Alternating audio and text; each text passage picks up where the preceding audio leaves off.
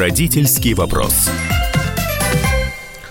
Здравствуйте, наши уважаемые радиослушатели. У нас последняя программа в этом году. С Новым годом мы всех поздравляем. Я Александр Милкус, ведущий этой программы, обозреватель «Комсомольской правды». Со мной рядом Дарья Завгородняя. Дарья, поздравь тоже наших слушателей. Дорогие друзья, Все, кто... с наступающим, даже с наступающим. Ну, не надо, давай бодрее, бодрее. С наступающим Новым годом. Молодец. Молодец. Э, я надеюсь, что у нас э, уже Сибирь слушает уже проснувшаяся. Москва, конечно, вряд ли еще проснулась. Илья Владимирович, вы-то проснулись. У нас гость сегодня, начальник управления развития кадрового потенциала Департамента образования и науки Москвы, правительства Москвы, а в недавнем прошлом директор школы Покровский квартал. Как я вполне себе проснулся, так сказать, чиновники не спят, 24 на 7, так что все хорошо, работаем. Мы думали, что мы учителя, педагога вызывали, а оказывается, чиновник. Давайте вот вернемся в предыдущую вашу Я еще не забыл забыл. Да. Я еще не забыл. Я еще слишком недавно чиновник, чтобы забыть. Вот. А, давайте с самого начала. Значит, вот министр образования, министр просвещения, вот путаю, а, Ольга Юрьевна Васильева порекомендовала школам не задавать домашние задания на каникулы правильно сделала. Я абсолютно поддерживаю нашего министра в этом вопросе. Вообще считаю, что каникулы детям даны для того, не только, кстати, новогодние, но и все остальные тоже, для того, чтобы немножечко отдохнуть от процесса учебы, немножко переключиться на другие вещи, на интересные какие-то для них. А, а нельзя сделать так, чтобы домашние задания были интересными? нужно сделать так, чтобы они были интересными. А, и в том виде, в котором они сейчас существуют, повторюсь, свой давнишний тезис, они абсолютно бесполезны, даже иногда вредны. Вот потому что то, как сейчас домашние задания задаются, они задаются чаще всего в воспроизводящем режиме, э, прочитай, запомни, перескажи. Э, вот. Э, или задаются родителям, там, поделку какую придумать или презентажку какую-то сделать для первоклассника. Вот. Такие задания точно ребенка не развивают, поэтому их ценность сомнительна. Вот. А то, что они время отнимают огромное у ребенка. Развивают и, мелкую моторику рук у родителей. Ну, это тоже, конечно, важно. Но мелкую моторику важно чуть-чуть пораньше начать развивать, чем уже в солидном возрасте, в зрелом. Не, ну вот вы как себе представили? Я понимаю, там каникулы неделя, а если там 15 а, дней или, или там на летние каникулы, дожить бы до них, а, они забывают все. Да, вот мне Дети. мама ученика вчера сказала, а мы 3 числа уже там куда-то к репетиторам. Ну, я в Питер уезжаю, я не могу никого репетировать. А, мы пойдем там вот 3 января, все, два дня отдыха и никаких расслаблений. Слушайте, я вопрос на вопрос. А что это за образование такое, которое можно просто взять и забыть за 15 дней? Может быть, тогда оно и действительно не нужно, если его легко так забыть. Забудет все, что. Если ребенок, э, если ребенку интересно то, чем он занимается на уроках, если он понимает ценность а, тех результатов, которые он получает, он не забудет этого, будет это просто использовать в своей обычной жизни. А если есть такие вещи, которые он просто забывает, значит, они ему просто не нужны. Значит, и либо, а, и, кстати, это не проблема ребенка, на мой взгляд, это проблема как раз а, педагога, который не смог объяснить ребенку, зачем он учится. Потому что ровно с этого и должно начинаться любое образование, с понимания того, собственно, зачем я учусь, для, для, для чего, для каких важных для меня вещей в настоящем, может быть, может быть, в будущем, вот, но важных для меня лично – вот для чего я учусь? Не, ну хорошо, ладно, поставим другой вопрос. А, выход из привычного режима, да, вот дети встают, в 8.30 начало занятия, где-то в самых сердобольных школах в 9 утра начинается, да, и тут он спит, там ребенок э, там, 10 дней, и потом с трудом опять ну, выходит из рабочего ритма хотя бы. Вот, вот это что же нехорошо? Ну, это ни к домашним заданиям отношения не имеет, к инициативе министра просвещения, но я с вами согласен. А кто ж э, мешает э, родителям ребенку, ребенку и на выходных, и на праздниках придерживаться нормального э, режима дня? Другое дело, что если ребенок встает, ну, рано, условно говоря, там в 7-8 утра, вот, и рано ложится, и он это делает и в школьной жизни, и в, во время каникул, что называется, ну, это же хорошо, это ну, а если он правильно. Жа, не жаворонок, а сова? Я с ужасом вспомнил, вспоминаю 6 лет, когда мне приходилось в 6.15 вставать, чтобы успеть сначала в школу, а потом в институт при, приехать. Я не знаю, существует ли жаворонки лесовые, честно скажу, потому что я тоже был уверен в том, что я сова стопроцентная, мне попозже бы лечь, попозже бы встать, но по долгу службы встаю сейчас в 5 утра. И, 5 утра? И, и, и, и, и никаких больших таких вот... Главное ран, рано лечь спать, вот с этим скорее проблема. А встать, главное высыпаться успевать. 7-8 часов, если сна есть, то и хорошо. А во сколько вставать, это вопрос вторичный. Но, кстати, я заметил, что я гораздо более производительнее тогда, когда я встаю рано. Поэтому права все-таки поговорка, кто рано встает, ему Бог подает. Так что, ну, в принципе, режим дня это не, не имеет связи с, с каникулами, это имеет связи, связь с культурой э, режима, которая принята в данной семье. Какая-то вот, ну, какая там бытовая культура есть, так вот такой ребенок и будет придерживаться. Потому что если вся семья встает в 7, то все будет ну, какой хорошо. режим на Новый год? Ну, какой режим на Новый год? Понятно, что дети, а даже маленькие, ночью спать не будут с 31 на 1, потом 2 3 отсыпаются. ну, собьется немножечко режим, а потом будет возможность обратно вернуться. Я бы как раз рекомендовал бы родителям, чтобы они помогли детям до того, как начнется школа, как начнется первая неделя уже учебная, помочь детям вернуться обратно в режим, если они из него выпадут. Ну, они, я бы, выпадут. кстати, вот родителей двух типов выделила. Одни такие тревожные, которые боятся, что ребенок все забудет, а другие считают, что э, детям очень много лишнего в школе дают, и вот отдохнуть от этой каши, в которой он пребывает, это, ну, вот самое прекрасное и самое замечательное. Но зачастую вот эти родители, которые вообще ребенка ничем не нагружают и говорят, отдыхай, деточка, они оказывают медвежью услугу, потому что ребенок действительно все забывает, он сидит на уроке, зевает, на тебя не смотрит. Такое же есть. Тут еще важно чем надо нагружать ребенка отношение в каникулы, к учебе. Правильно? Вот такой ну вопрос, да, да, чем бы нагрузить. Вот так? смотрите, я думаю, что здесь очень хорошая аналогия могла быть со спортом. Вот невозможно спортсмену постоянно увеличивать нагрузку и постоянно в ней пребывать. Любой спортсмен тренируется, исходя из тренировочных циклов. У них есть базовый период, там период, когда он накапливает ту или иную свою э, э, компетенцию прокачивает, да, спортивную. В принципе, и обязательно у всех спортсменов есть режим отдыха, когда весь организм отдыхает, когда мышцы отдыхают, там, связки, суставы отдыхают от чрезмерных физических нагрузок. В принципе, если говорить про развитие человека, его образование и развитие его мозга, здесь аналогия, мне кажется, вполне себе такая же. Она имеет право на существование. Поэтому дать мозгу отдохнуть, дать немножечко привести в порядок э, мысли, чувства, переживания, это тоже очень важно как раз на каникулах. Чем заняться? заняться любимыми делами посвятить время а, своим интересам. Потому что, а, и, потому что когда ребенок начинает проявлять интерес, ну, например, вот у меня ребенок очень любит лизунов. Наверное, многие дети сейчас с ума сходят от Это этих всех повально, вещей. Да. Вот, повально. Вообще. Да. Но ну, вы знаете, что, что интересного для образования ребенка происходит в связи с этими лизунами? Химией заинтересовался. Значит, это препарат натрия, значит, требует, чтобы покупал я обязательно в аптеке. Вот, потому что прочитал, что обязательно глицерин был, потому что если он там засохнет, не засохнет, значит, нужно, чтобы он консистенция была правильная, и я вижу, что у ребенка просыпается интерес к химии. Ну и пусть просыпается, потому что помимо лизунов уже ребенок начинает читать что-то про химию. Это здорово. Вот, поэтому через интерес ребенка выйти как раз на персонально значимые результаты образования гораздо, ну, мне кажется, проще, чем э, нудными лекциями взрослых о том, что делай так, потому что это важно и так далее.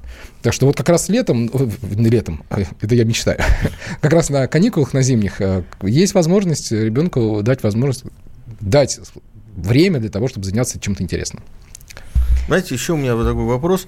Он традиционный, но приходят новые родители, и, в общем-то, не очень понятно, что делать. Дальше будет длинная, муторная, тяжелая третья четверть. Даже те школы, которые живут триместровым э, ритмом, да, э, все равно вот маленький, короткий световой день. Солнца нету.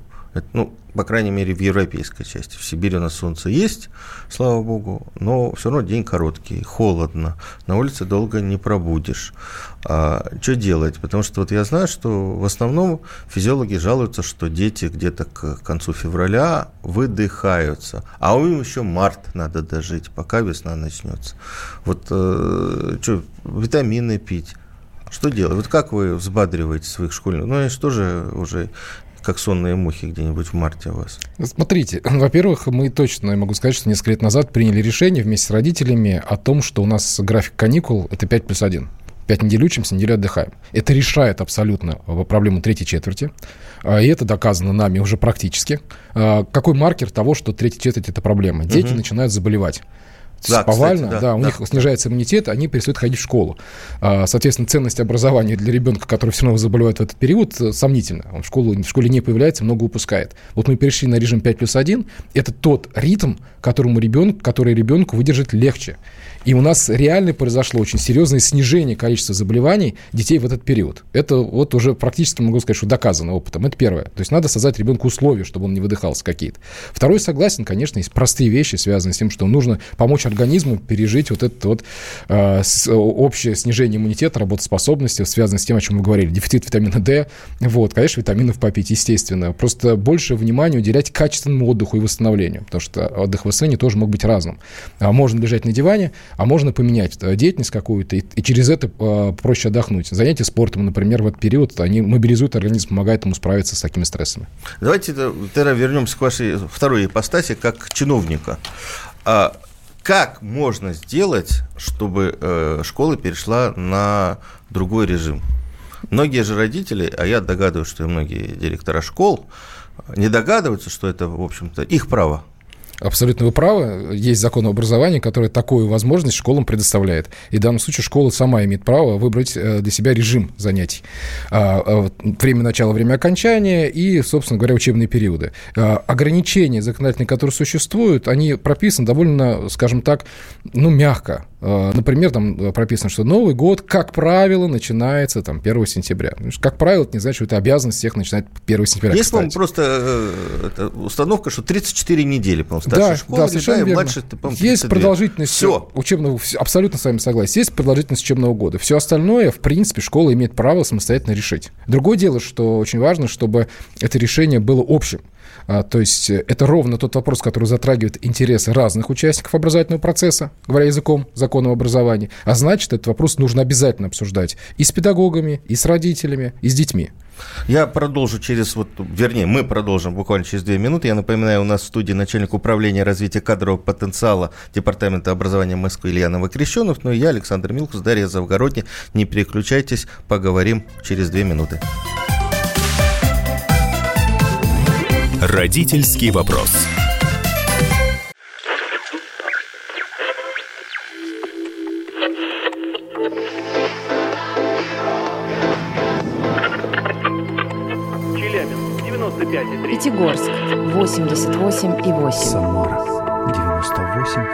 Новосибирск, 98,3. Ставрополь, 105,7. Краснодар, 91,0. Красноярск, 107,1. Благовещенск, 100 ровно и 6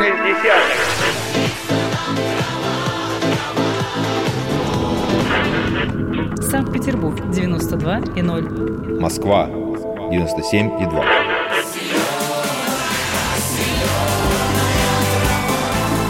Радио «Комсомольская правда». Слушает вся земля.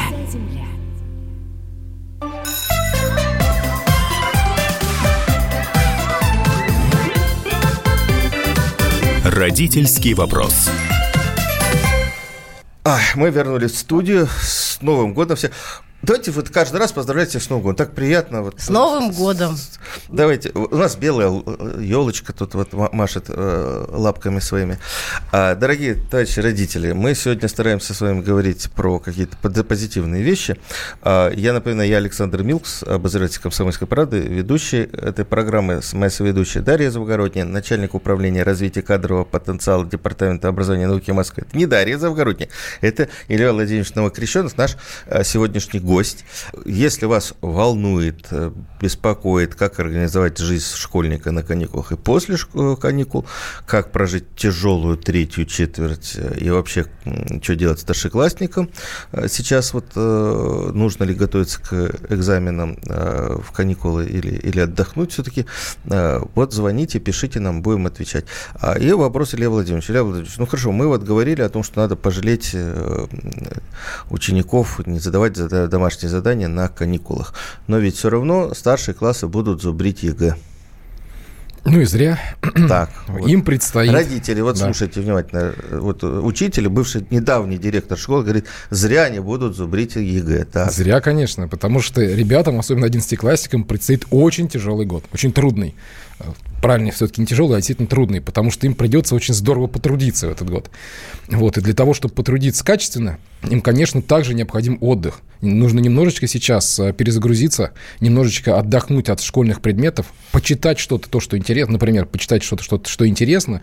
А, лучше всего, конечно, в тех областях, в которых они а, собираются сдавать э, э, экзамены, может быть, кто-то, кто-то интересуется биологией, кто-то химией, пусть почитать что-то научно-популярное, что-то просто интересное для решения расширение кругозора, что называется, но пока отложат в сторону школьные учебники. Ну или, в 100%. принципе, я считаю, вот как литературный учитель литературы русского языка, я считаю, что можно посмотреть сериал «Война и мир» BBC-шный и наши, сравнить их, например. Это и к ЕГЭ поможет, и развлечет, в принципе, потому что знакомые, приятные, там, голливудские лица и играют наших людей. Вот мне кажется, в какой-то такой игровой форме э, нужно продолжать все-таки образовываться.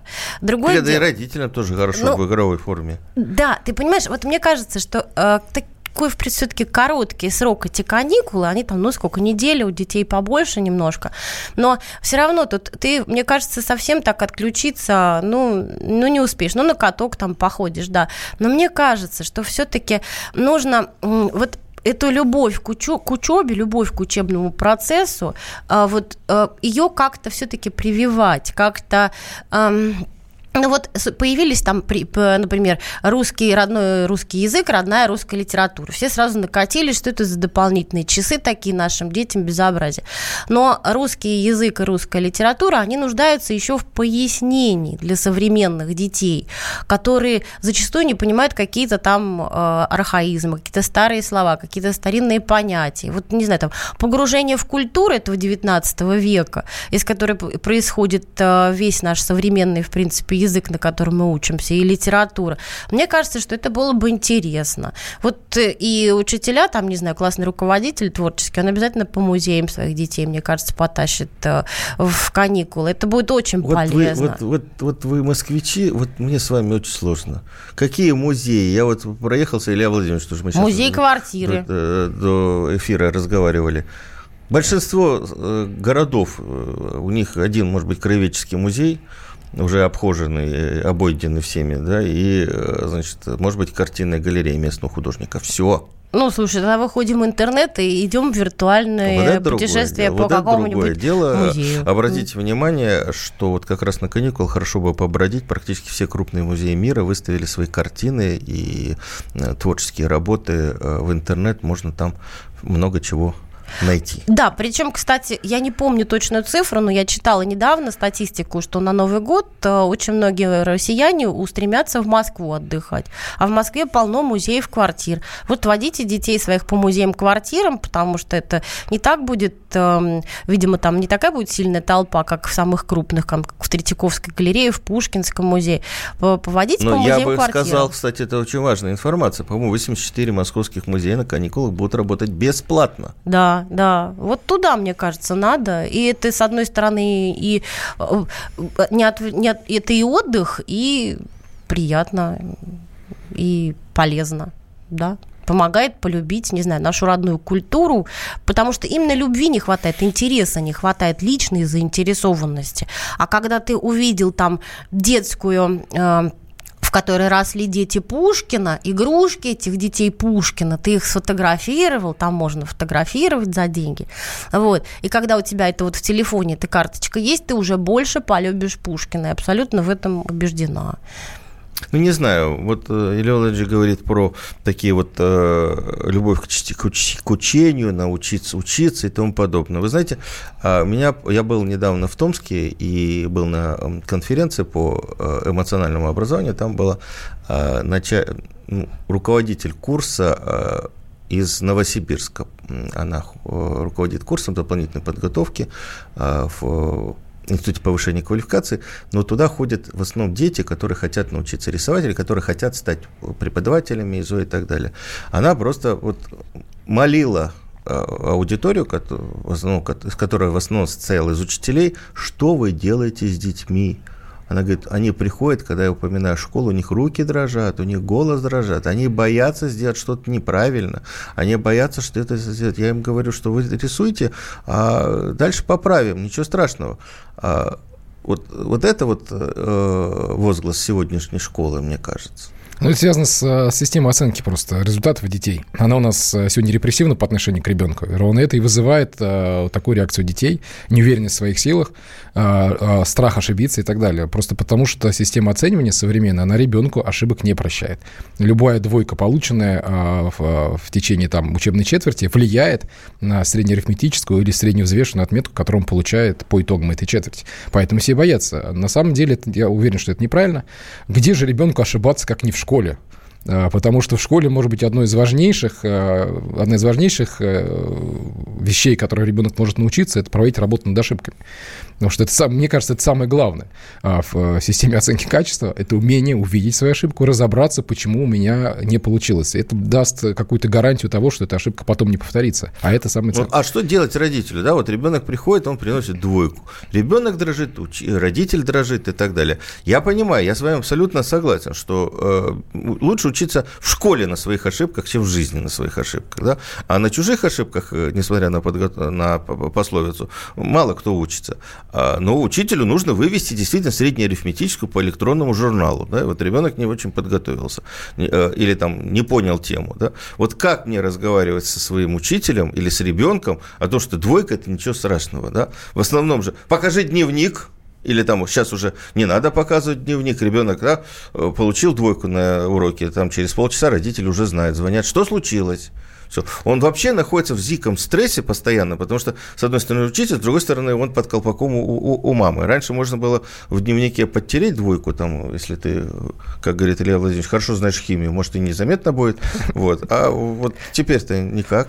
Вот, вот это, как это... выстраивать эти отношения? Самое главное для родителей выстроить правильные отношения с своим ребенком. Отношения с учителем это вторичная тема, а, потому что а, родитель очень влияет на то, как ребенок относится к, к школе, к своему образованию. Конечно, влияет да. тем, какой вопрос он ему чаще всего задает, когда встречает его из школы.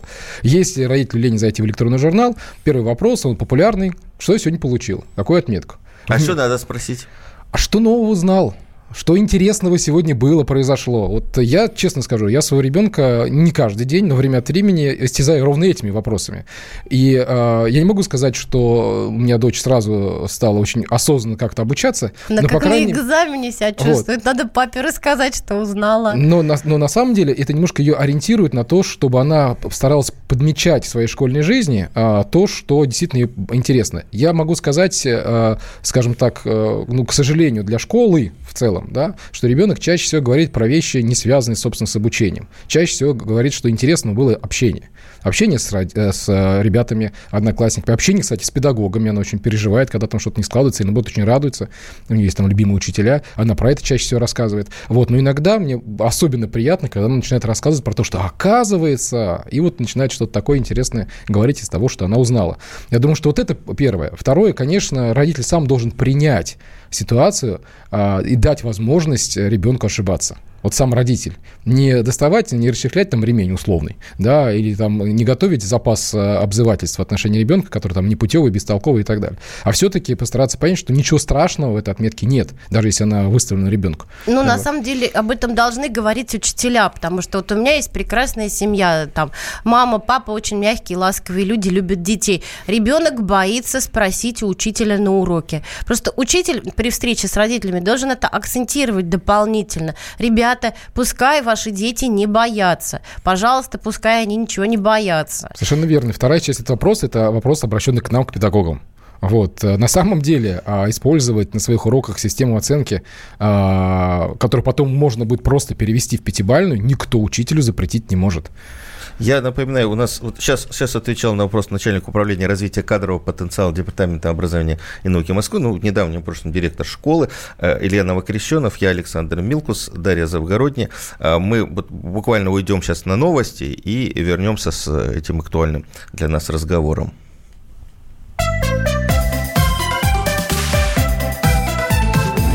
Родительский вопрос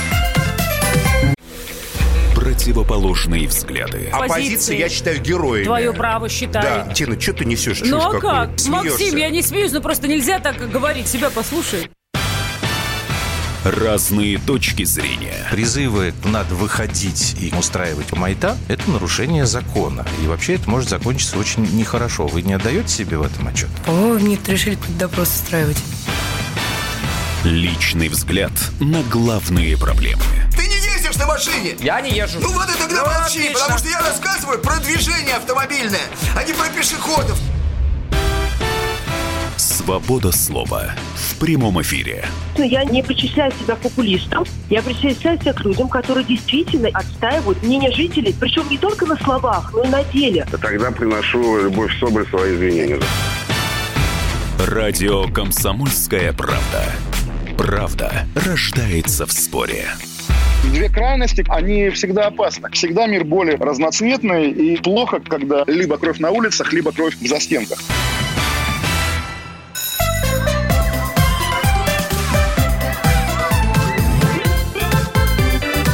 Родительский вопрос.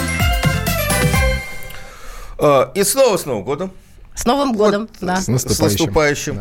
А, Я Александр Милкус, обозреватель «Комсомольской правды», ведущий этой программы. Дарья Завгородняя, соведущая. А, В роли Деда Мороза у нас сегодня начальник управления развития кадрового потенциала Департамента образования и науки правительства Москвы Ильянова Крещенов. Илья Владимирович, а вы, вот, вот у вас борода есть, всё. вы вообще работали в школе Дед Морозом? Вас Знаете, приглашали? ни разу в жизни не довелось. Что это вот сказать. э, такой образ мужчина видный, симпатичный? Никто вас не хотел бороду из ваты сверху вашей черной бороды? А вы знаете, так получилось, что во всех школах, в которых я работал, всегда находились э, мужчины, гораздо более представительные по виду, и по росту, и по голосу, менее узнаваемые, скажем так. Вот. И поэтому у нас всегда находился какой-нибудь очень колоритный Дед Мороз, и я, конечно, не пытался даже лавры его пытаться на себя каким-то образом себе присвоить. Ну вот. Так что Деда Мороза не было. Вот сегодня первый раз мне так объявили. Боюсь, что теперь придется что-то с подарками решать. У меня приятель, учитель английского, сейчас как раз Дед Морозит в эти дни. Он там вот поздравлял детей, его переодели, но он, он очень крупный мужчина, такой под 2 метра ростом, поэтому его, видимо, единогласно выбрали на весь комплекс, а там громадный комплекс, там, видимо, я чувствую, что он вообще там один мужчина. Ну вот, Давайте все-таки попросим наших слушателей подключиться 8 800 200 ровно 9702. Это телефон прямого эфира нашей студии. Звонок бесплатный. 8 э, 967 200 ровно 9702. И это вот WhatsApp и Viber. Нам нужно писать. А, Нам интересно ваше мнение. А как вы организуете для детей каникулы? Что для вас важно? Вы отдыхаете с э, ребятами или все-таки так стараетесь хотя бы, чтобы они часок позанимались домашними заданиями и, в общем-то, не сильно забыли школу за бурные, за, за бурно прожитые каникулы. А я бы вот так поставила вопрос. Дорогие друзья, вы занимаетесь, куль- занимаетесь культурным развитием ваших детей? Я понимаю, А что... я это- бы поставил вопрос тогда, а, а родителей занимаетесь ли они вы культурным э, детей? Понимаешь, мы так говорим, вот э, не обижайтесь, товарищи родители дорогие, э, мы так говорим, как будто родители у нас все такие культурно продвинутые, они сейчас будут детям объяснять все и так далее, да? Но эти родители, как я под- подозреваю, они выпускники тоже нашей школы, и, в общем-то, далеко не у всех с культурным развитием хорошо. Я боюсь, что в некоторых случаях и во многих э, детям надо развивать родителей. а наоборот. Почему, почему я вот так ратую за 19 век, за то, чтобы там вот вообще погружаться в, в то, в те времена, больше узнавать, больше, так сказать, личностной заинтересованности в себе воспитывать? Потому что я заметила, что сейчас выросло первое поколение молодых экспертов. Вот люди, которым сейчас 25-30 лет, они стали экспертами. Они мне, как журналисту, часто комментируют, ну, дают какие-то экспертные комментарии. Потому что я делаю обозревательские материалы с экспертами, и я заметила такую тенденцию. Наши эксперты, а, вот эта молодежь с высшим образованием, они прекрасные, они замечательно а, осведомлены, они великолепно компетентны, но они говорят на каком-то таком чудовищном канцелярите, а, который совершенно ну, непонятно чем, а, б- ну, что с ним делать? Потому что, например, высылаешь комментарий на визу, чтобы человек посмотрел, что там он ничего не перепутал, а вот, чтобы он убедился, что ты правильно записал его мысли, и он начинает нормальные слова русского языка переправлять на какие-то канцелярские обороты. Там в рамках чего-нибудь, а там вот, ну, какие-то вот ужасные э, такие слова, которые непонятно человек откуда взял. Я это отношу насчет того, что мало мало просто книжек прочел. Мало Лево, читал книжек, база версия. плохая. Не только в книжках дело. Мне кажется, что за такими формулировками канцелярским человек просто прячется. Ему в них комфортней. Вот, э, потому что мы же понимаем, что каждое сказанное слово, за него внесем ответственность. А если есть уже проверенные годами, десятилетиями э, связки какие-то такие лингвистические, то за ними можно легко спрятаться. Я думаю, что и в этом дело тоже. Знаешь, у меня вот глубокое подозрение, ко мне приходят студенты и на практику приходили, приходили в «Комсомольскую правду», и они вот писали вот таким вот суконным канцелярским языком, а, и самое страшное, что они говорили таким языком и говорят таким языком. Я говорю, ну слушайте, ну вы же в ВКонтакте своем не пишете так, вот пишем. А, вот ты говоришь, они мало книжек читали. Я боюсь, что большая часть э, народонаселения детского выросшее, они читали учебники учебники написаны жутким, канцелярским, академическим языком. Надо капитанскую дочку читать, а не учебники, понимаешь? Так, все, сейчас нас да. расстреляют. Учебники или капитанская дочка? Так, сейчас, прежде чем я отвечу на этот очень жесткий и очень такой серьезный вопрос, э, знаете, что еще аспект, почему канцеляризм спасают? Когда. Это очень грубо сейчас скажу, когда у человека собственных мыслей не особенно есть, он э, прикрывается вот как раз этими фразочками. Теперь, что касается учебников или капитанской дочки. Я считаю, что современный учебник должен быть прежде всего хрестоматийным. То есть учебник – это навигатор, ну, как навигатор, который позволит ребенку обращаться просто к первоисточникам. И читать нужно источники, а не учебники. Потому что любой учебник – это некоторая интерпретация, это некоторое обобщение. Вот. А если, если учебник станет реально для ребенка вот таким вот навигатором, где он сможет, а, нажав на ссылочку, понятно, что сейчас речь идет про учебники интерактивные, про бумажные, я думаю, смысла особенно говорить сейчас нет, они есть, есть, вот, и какое-то время, конечно, долго еще будут, вот, но если учебник такой, если он путеводитель по той области знаний, про которую он написан. Вы часто, правильно. много, вернее, таких учебников встречаете? Они стали появляться. Стали, Они в последнее время стали, вот у нас, а, по крайней мере, те, кстати, знаете, э, что интересно? Их авторами становятся чаще всего учителя не авторские коллективы, а, значит, допросят меня все профессора и доценты, а, а именно учителя. У нас в Московской электронной школе есть несколько пособий, которые создали а, именно учителя. Вот, и они разительно отличаются от тех книжек, к которым мы привыкли. Конечно, им еще нужно развиваться, там много, много еще есть задачи, которые нужно решить. Но они, по крайней вот. мере, интересны. Они интересны, они пользуются популярностью у коллег-учителей, потому что они их скачивают, они их используют э, иной раз чаще, чем обычные учебники. А что сделать, чтобы это поставить на поток, чтобы учителя Ой-ой, я, я не знаю, вот за там, 20 лет, пока я занимаюсь образованием, образовательной политикой, э, вот эту вот глыбу учить, вот этих учебников, да, как скрижалей, я не знаю, как раскачать. Я не знаю. Это просто вот, вот надо писать вот так. Ну, Во многих учебниках предложение занимает абзац 8 строк. Я уж смотрел. А это же не продраться взрослому человеку, а ребенок просто у него это отлетает от головы и все, и не закладывается. Я, кстати, хотел предложить вот такую идею родителям, да, вот оттолкнувшись от того, что говорила Даша, а посмотрите на каникулах фильм «Союз спасения». Да.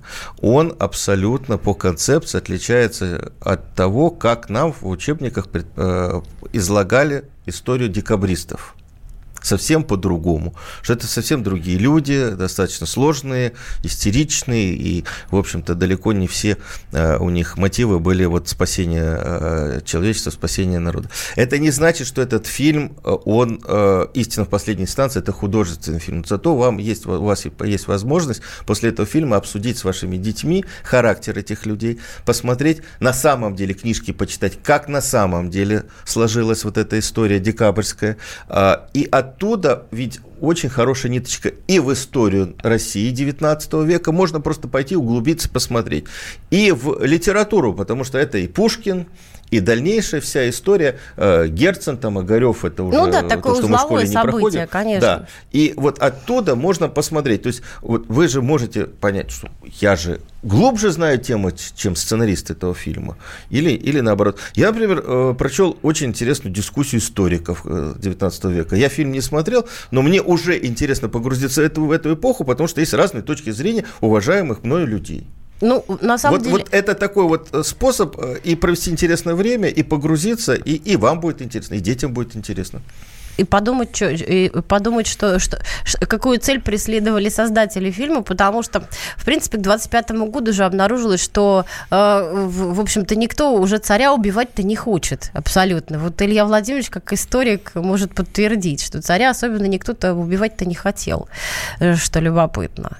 Ты имеешь в виду 1825 году? 1825 а года. 25 у нас тут до 25 года 5 лет. Да я, я в позапрошлом... Про какого царя? Я в позапрошлом веке живу, ты уже почувствовал.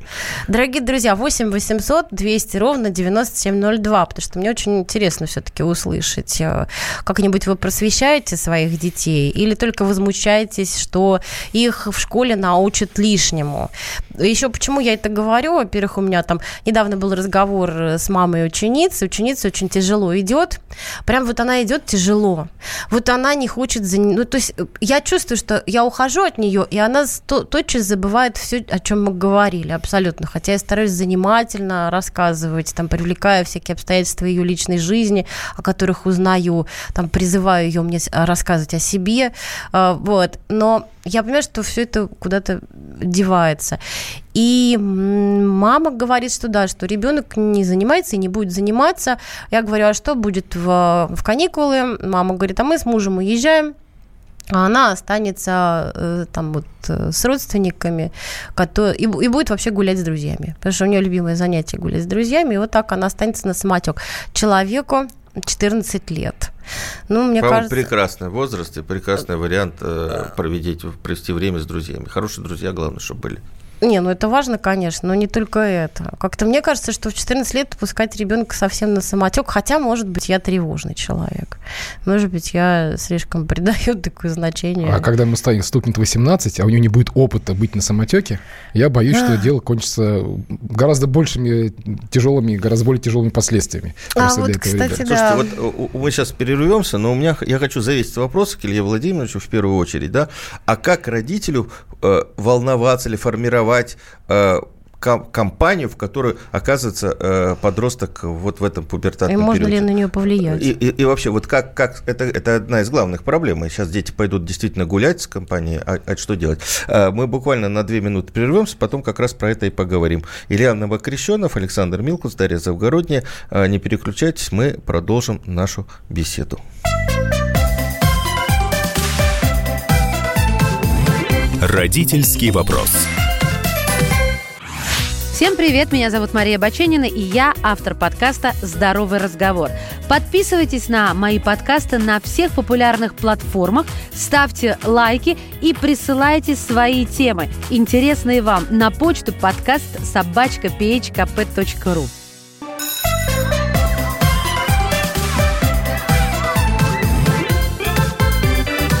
Родительский вопрос.